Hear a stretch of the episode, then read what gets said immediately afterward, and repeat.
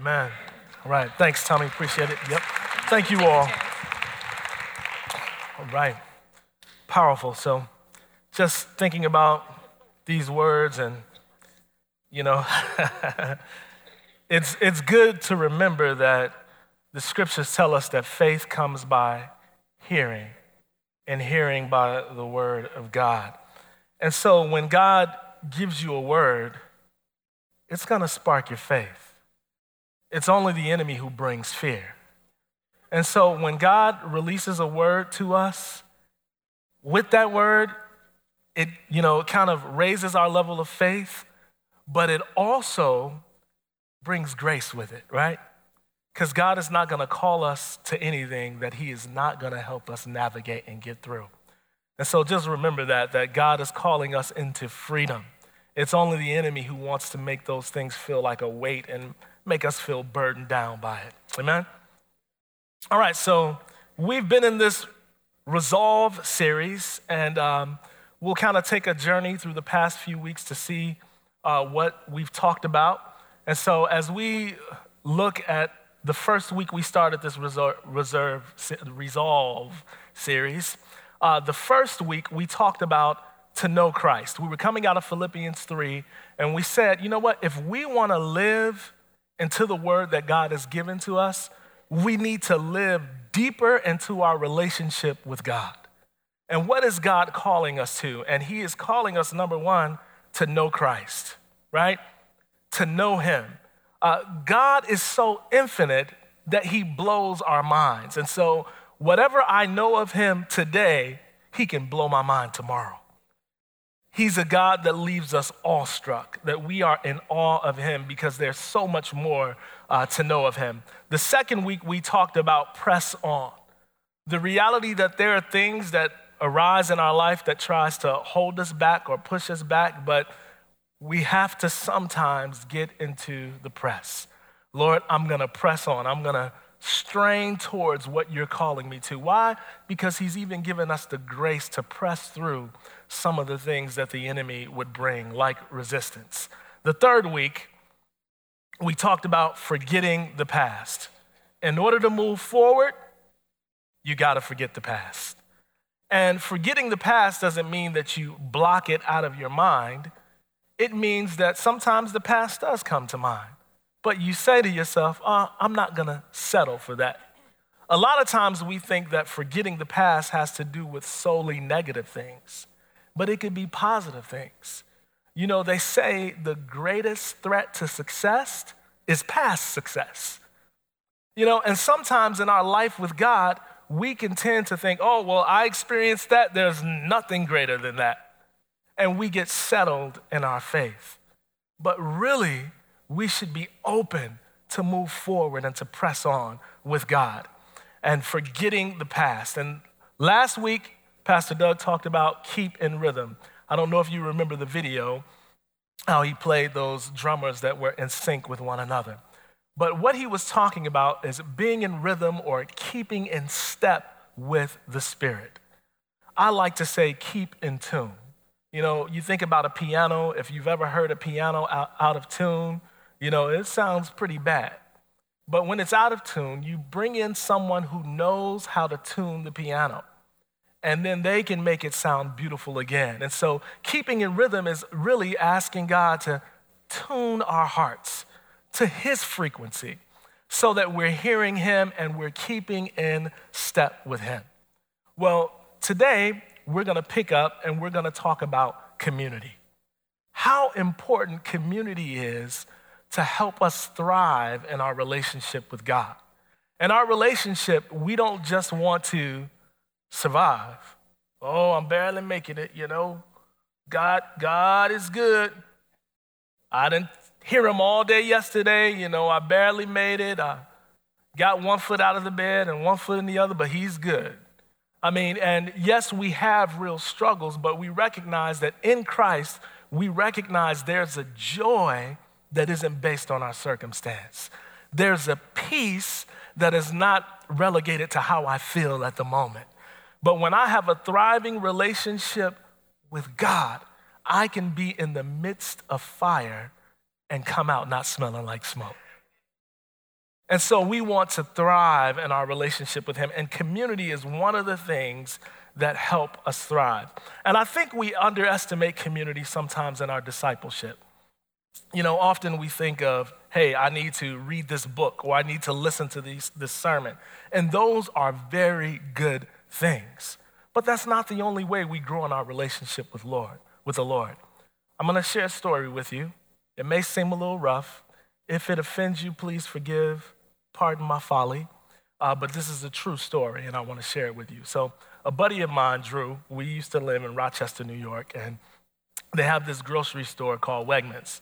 So, my buddy Drew was going into the Wegmans, and um, you know they have these shopping carts. By the way, if you're on the East Coast, you're in New York, you gotta visit Wegmans. It's it's that spot. So anyway, so they have the shopping carts with the cars attached to them for the little kids, right? We've all seen that. Anybody know what I'm talking about? All right. So my guy, he's walking down the aisle and he sees uh, this mother with her child, and the boy, he's in there and he's into it, driving like, mm, like taking it serious. And then they run into a little bit of traffic, and all of a sudden the boy lays on the horn like, uh, uh, and he says, Get out of the way, donkey. Now, you got to translate donkey, then you know what I'm talking about. But he says, Get out of the way. And you know, and there's a, a little bit of humor to that, but there's a, a, some real pointed truth to that. And the pointed truth to that is where did he learn that from? Did he learn it from a book? Did he learn it from a class? He learned it from watching those around him, being in the car with somebody driving. And sometimes I think we underestimate the amount of learning that takes place when we're in relationship just doing life with other people. And so we're going to discover here in the Word of God how much importance God puts on community and relationships as a part of our discipleship. So if you have your Bibles, open them up to Philippians, the third chapter. And we are going to read Philippians chapter 3. We're going to read verses 17 through 20. And so, looking at verse 17, uh, the Apostle Paul, he pins these words. He says, Brothers and sisters, join in imitating me. I didn't put that in there. Join in imitating me and keep your eyes on those who walk according to the example you have in us. For many of whom I have often told you, and now tell you, even with tears, writing this with tears, walk as enemies of the cross of Christ. Their end is destruction their God is their belly, talking about an ungodly desire. And they glory in their shame with minds set on earthly things. But our citizenship is in heaven, and from it we await a Savior, the Lord Jesus Christ. Looking at verses 17, really honing in there, he says, Brothers, join in imitating me join in imitating me. Paul isn't putting the spotlight on himself. He isn't being prideful, saying, if you want to know the next best thing to Jesus, it's me. He's not saying that. He knows how important it is to have a living example. Now, one of the things that you have to remember at this time is that they don't have a Bible like we have. You know, this is still the early church. And so they get this letter that he wrote, but they don't have like a full Old Testament, full, well, they do have a full Old Testament, but they don't have a private individual copy. They don't even have a compiled New Testament. So community is big for them. If they're going to live like Jesus, they need to see some living witnesses of people who know Jesus. And Paul says, hey, I want you to join in imitating me. And keep your eyes on those who walk according to the example you have in us.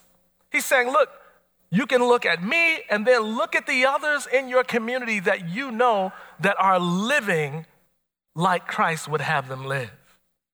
Once again, this is not saying, hey, forget about Jesus, focus on these people. He's saying, no, these people are good examples of what it means to follow Christ. Now, uh, as a kid, I remember being on the highway going out of town, and there was one sign that if, if we saw it, my brother was gonna go nuts and ask my dad to stop it. That sign was the Golden Arches, right? The Golden Arches. Why? Because we wanted some fries, we wanted to grub. We could have just got through eating and like, hey, McDonald's, let's stop. I wanna go to McDonald's, you know, let's go. When he pulled off the highway, we didn't stop at the sign. We didn't park at the sign and just get out and just look at the sign. There it is, the Golden Arches. No, we went in and we ordered. And so when we have godly people among us, they are signs. Not signs in the sense that we worship them, but they are signs pointing us to the living Christ. We don't stop at them, but we look at them and then we glorify God for the godly example. They call us deeper into our relationship with Christ. Amen. So we need community to thrive in our relationship with God. So, what does community do for us? Number one, when you have godly examples, godly people, it ignites your passion. It ignites your passion. You know, I remember uh, when I was in college, uh, I was feeling down, uh, a little discouraged, and I went to the library to read because I love to read. And um, when I was going there, a good friend of mine, he was there. And so, you know, we stopped and we chopped it up for a bit and started talking. And I didn't get to read because him and I talked the whole entire time. But here's what was happening. You know, after I processed it, this is what I found to be happening as we were talking with one another about the Lord. It seemed to be whatever little fire he had, a spark sparked over here.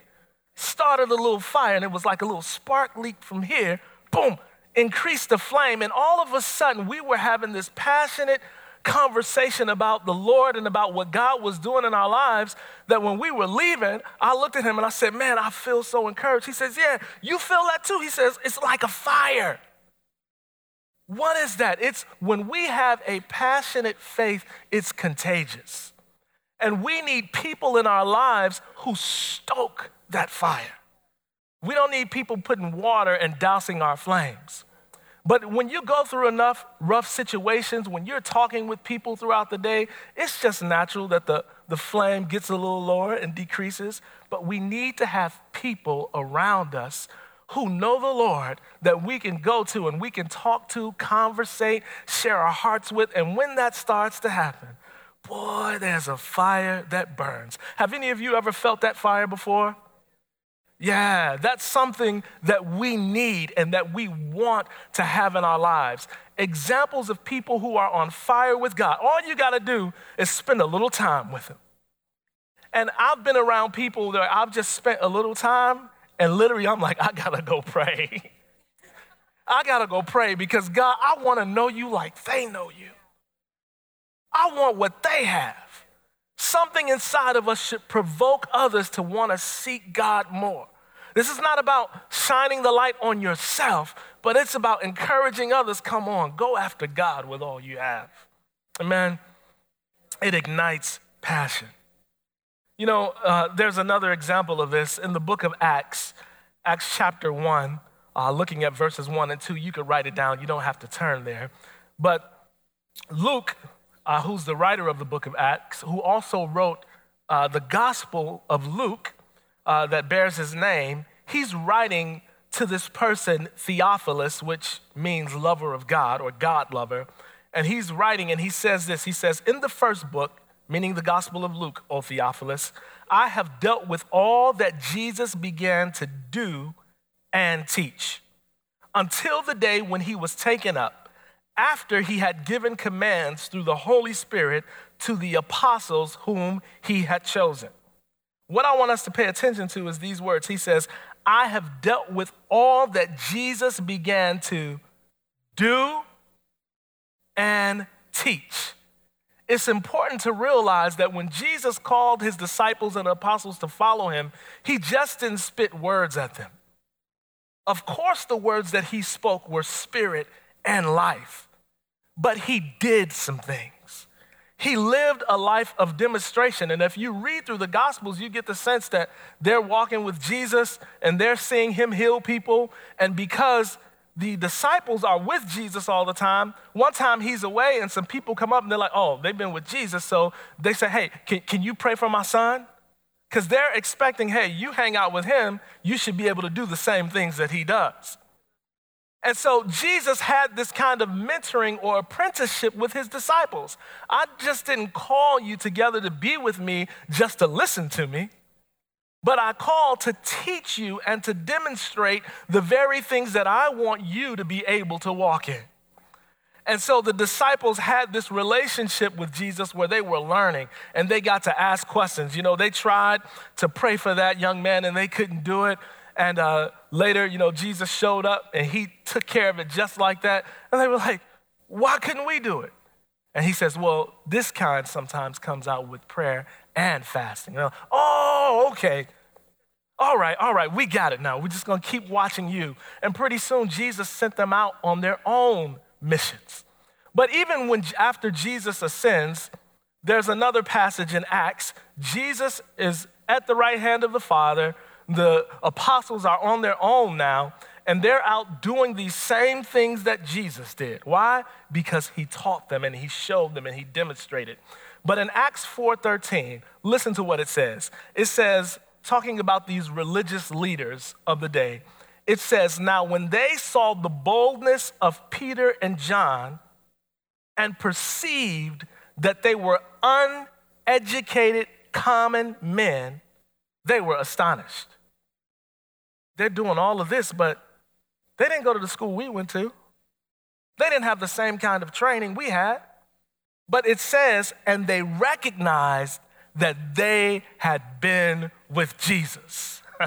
See, they had been in the school with Jesus.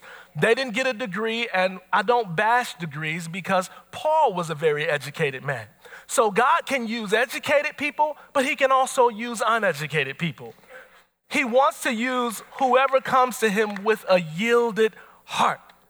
But you don't have to have a degree. You don't have to have any special ranking. If God calls you to get those things, by all means, go for it and get them. But what we're saying, what we're seeing here is what was the defining mark about these apostles was that they had been with Jesus. Degree or no degree, be with Jesus. That's the importance there because we can learn something when we're with people who have a passionate faith. And so, what's important here is that community, when we live in relationships, not only does community, not only does people of God ignite our faith, but they can show us the way. They can show us how to live. They can show us how to do things that we maybe are not aware of. I remember uh, when my first year pastoring uh, at a church, um, you know, we have the emergent, we had an emergency phone. And so it rotated between the pastors. So if something came up, you know, if it was your turn, no matter what it was, you had to deal with it. So, like, my first, I'm new, brand new at the church, uh, really in my first full time pastorate role, and the phone rings when I have. And so there's a little thing like, oh man, okay, Lord, I want to be available. Why I gotta be on my time? You know, a little bit of frustration. And the call that I get was a lady who had been attending our congregation that her brother was on his deathbed and he wanted somebody to come pray with him. And so in that moment, I was like, okay, I'll be right there. Oh, what am I gonna say? Oh, what am I gonna do? And in that moment, the Holy Spirit just flashed before my imagination years, years before when I was a child. My father is a pastor, and often my father would have me with him when he went to go do things. And I remembered this moment when I had to go with my dad to the hospital to visit someone who was on the deathbed. I saw in my imagination, all of a sudden, I remembered what he went in as he said to the family, how he gathered them together, the words he spoke to them. Then, as he went to the, the deathbed of the dying person, I remember what he said to them and how he said it. And all of a sudden, that took my anxiety levels down. And in that moment, I became extremely grateful for my father. I said, Lord, thank you. This is beyond wisdom that you would do that because you knew that at a time like this, I would need to be able to I would be able to need to draw upon that experience. And see, this is why discipleship is so important. Many of, many of us sit here and we feel like, I don't know how to pray. Well, maybe the best thing you, you could do is get close to someone who you think knows how to pray really well and just listen to them pray. You know, we have pre service prayer that happens before every service on a Sunday. Maybe you just come in early and don't worry about feeling ashamed, and you say, you know what, I'm just gonna listen to them pray. And just learn how to pray. We need to have people around us who will show us the way. We have people in our community who are gifted in various areas. Who are the people in your life that are showing you the way? Maybe you're wondering, maybe you say, you know what? Often I feel like God gives me a picture of something and I really don't know what to do with that picture. Who can I talk to about that? Who can I draw close that maybe God speaks to them in the same way? You know, we don't have to feel ashamed about that. I think that's shame is one of the biggest enemies that keeps us from living in community with one another.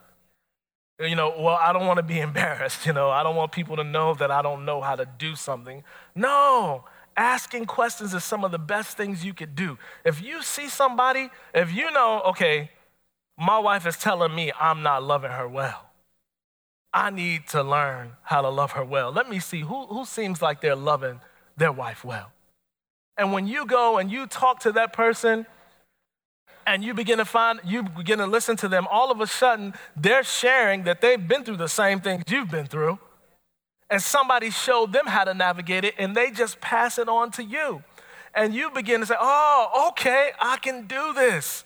See, we don't have to do this alone. But God has examples right among us who could teach us and show us the way. Amen.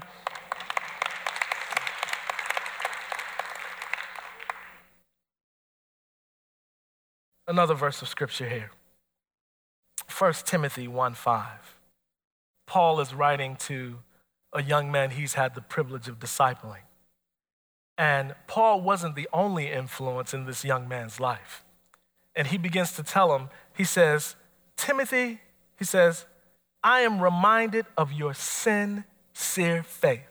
You got the real thing, boy. I'm reminded of that. He says, of faith, the real thing that dwelt first in your grandmother. He said, Your grandmother Lois and your mother Eunice.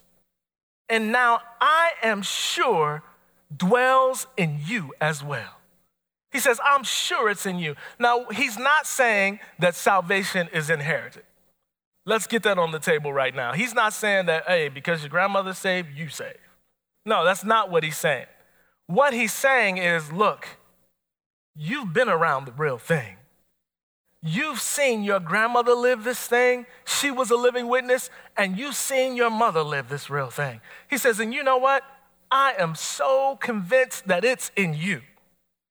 And then he tells him, he says, For this reason, I remind you to fan into flame the gift of God, which is in you through the laying on of my hands. So look at this. We've got grandmother, we've got mother, and then we've got Paul. Timothy couldn't get away if he wanted to. It, it, it was all around him. He saw it demonstrated, he saw it lived out. And Paul was saying, Boy, it's in you, but now you're gonna have to fan it in the flame. You've gotta do something, you've gotta stir it up. And see, this is why it's good to be in a church that's multi generational, is because you have people who are older in the faith you have peers in the faith, and you have people who are younger in the faith. And when we're all journeying together, we can learn from the younger, we can learn from our peers, and we can learn from the older. And so we all have something to offer. Nobody's done away with here in the community of God. We all are valuable to one another.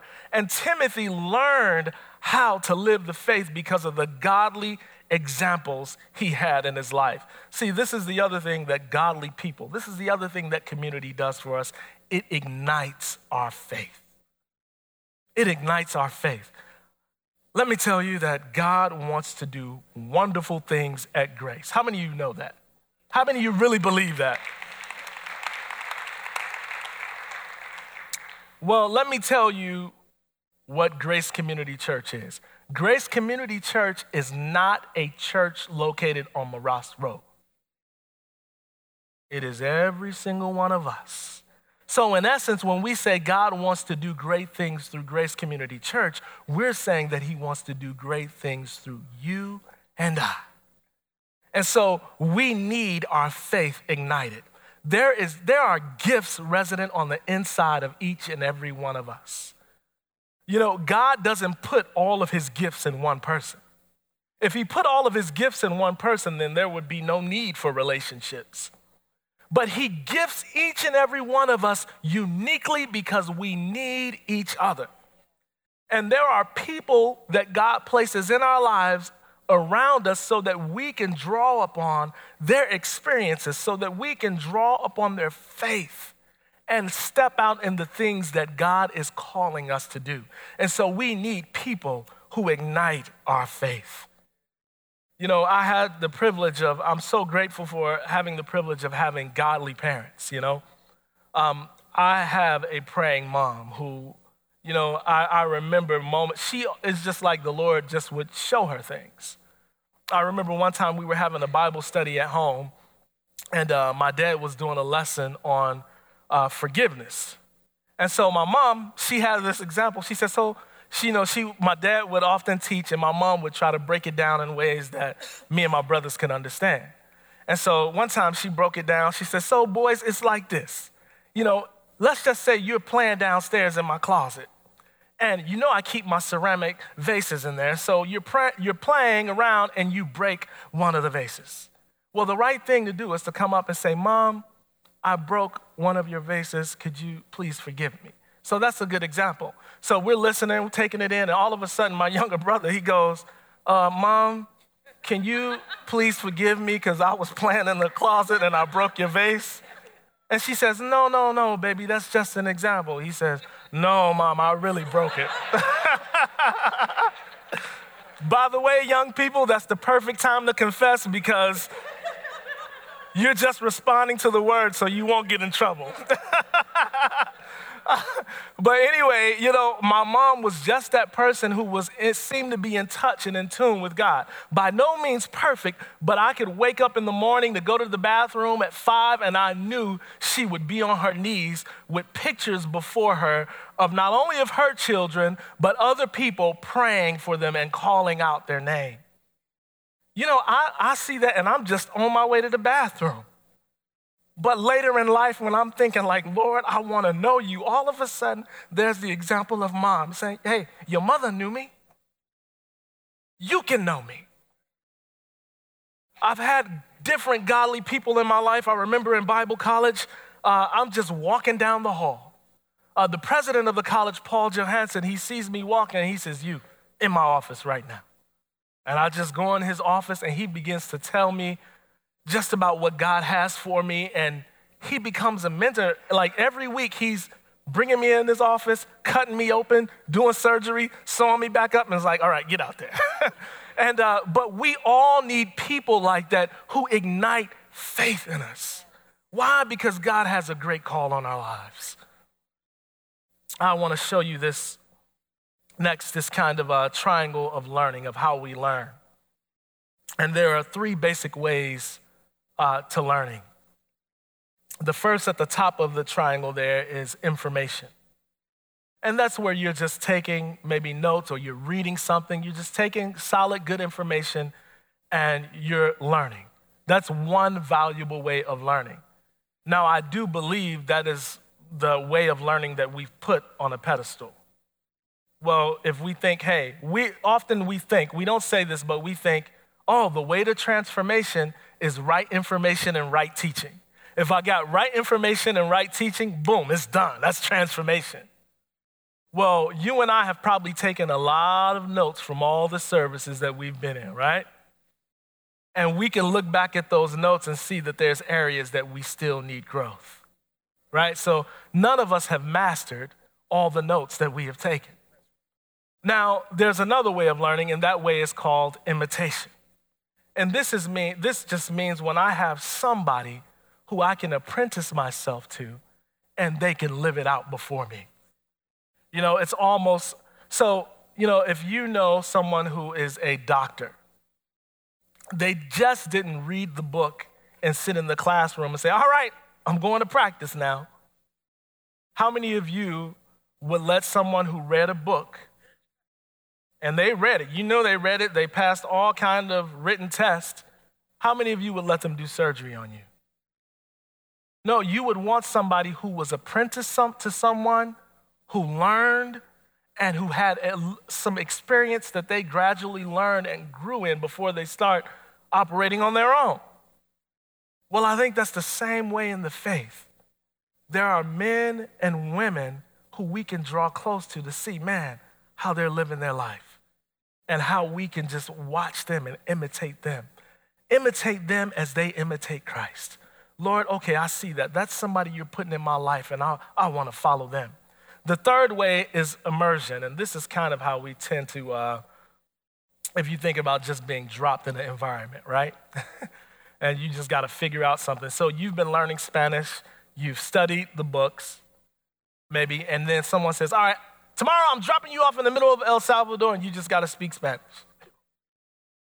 You know, you say a couple of bad words you say the wrong thing, you know, you say Lord knows what, but eventually you're gonna learn because you might get hit a few times, people might look at you crazy, and you'll know, oh, I can't say that again. But you learn by experience. And so that's very valuable too. But I think we need to have a balance of all of these things where we're learning by information. We're taking the right information, we're getting good, solid teaching, but not only that, we're saying, okay, Lord, I sense you're calling this, you're calling me to this. Who is in my life? Who's around me that could teach me this? This is the value of community. And so when we talk about community groups, when we talk about D groups here at Grace, we're not trying to get you to do one more thing on your list.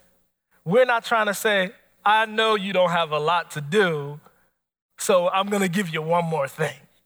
No, what we're looking at, we know that you want to be passionate about following Christ. And you need to have relationships that ignite your fire. You need to have people who help show you the way. You need to have people around you that build your faith. So, the benefit of being in a D group is you're going to be journeying with people who are doing the same things, and you're going to challenge each other. You're going to call each other to go deeper and higher in the Lord. The reason you have these kinds of healthy, godly relationships is so you can be challenged and grow and even help others grow. That's why we do it. Now, if you're interested in the D group, I'm going to be doing a D group experience this Tuesday. Paul already talked about it. Um, I would love to have you there. If you're thinking, like, I don't know about it, I'm unsure, please come. I'm not going to make you do anything. We'll have fun, and I guarantee you it will be a blessing to you but it will be an opportunity. If you know that God has taught you things, please don't sit on that. Maybe you need to come because God wants to give you some people you need to be leading in a D group.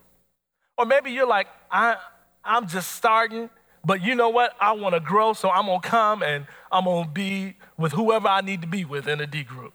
I love to see you there. But what is God showing you about the relationships in your life? What is He saying to you, particular about community? I'm going to ask the worship band to come up, and uh, they will lead us in another verse of Only Jesus. But I want you to be thinking about man, who are the people that I need in my life? What relationships is God calling me to? Am I taking advantage of, in a good way, of the people around me? What do I need? Do I need to be involved in a small group? What are those things that I can do to grow? And after this song here, um, I'll come back and share some other things with you.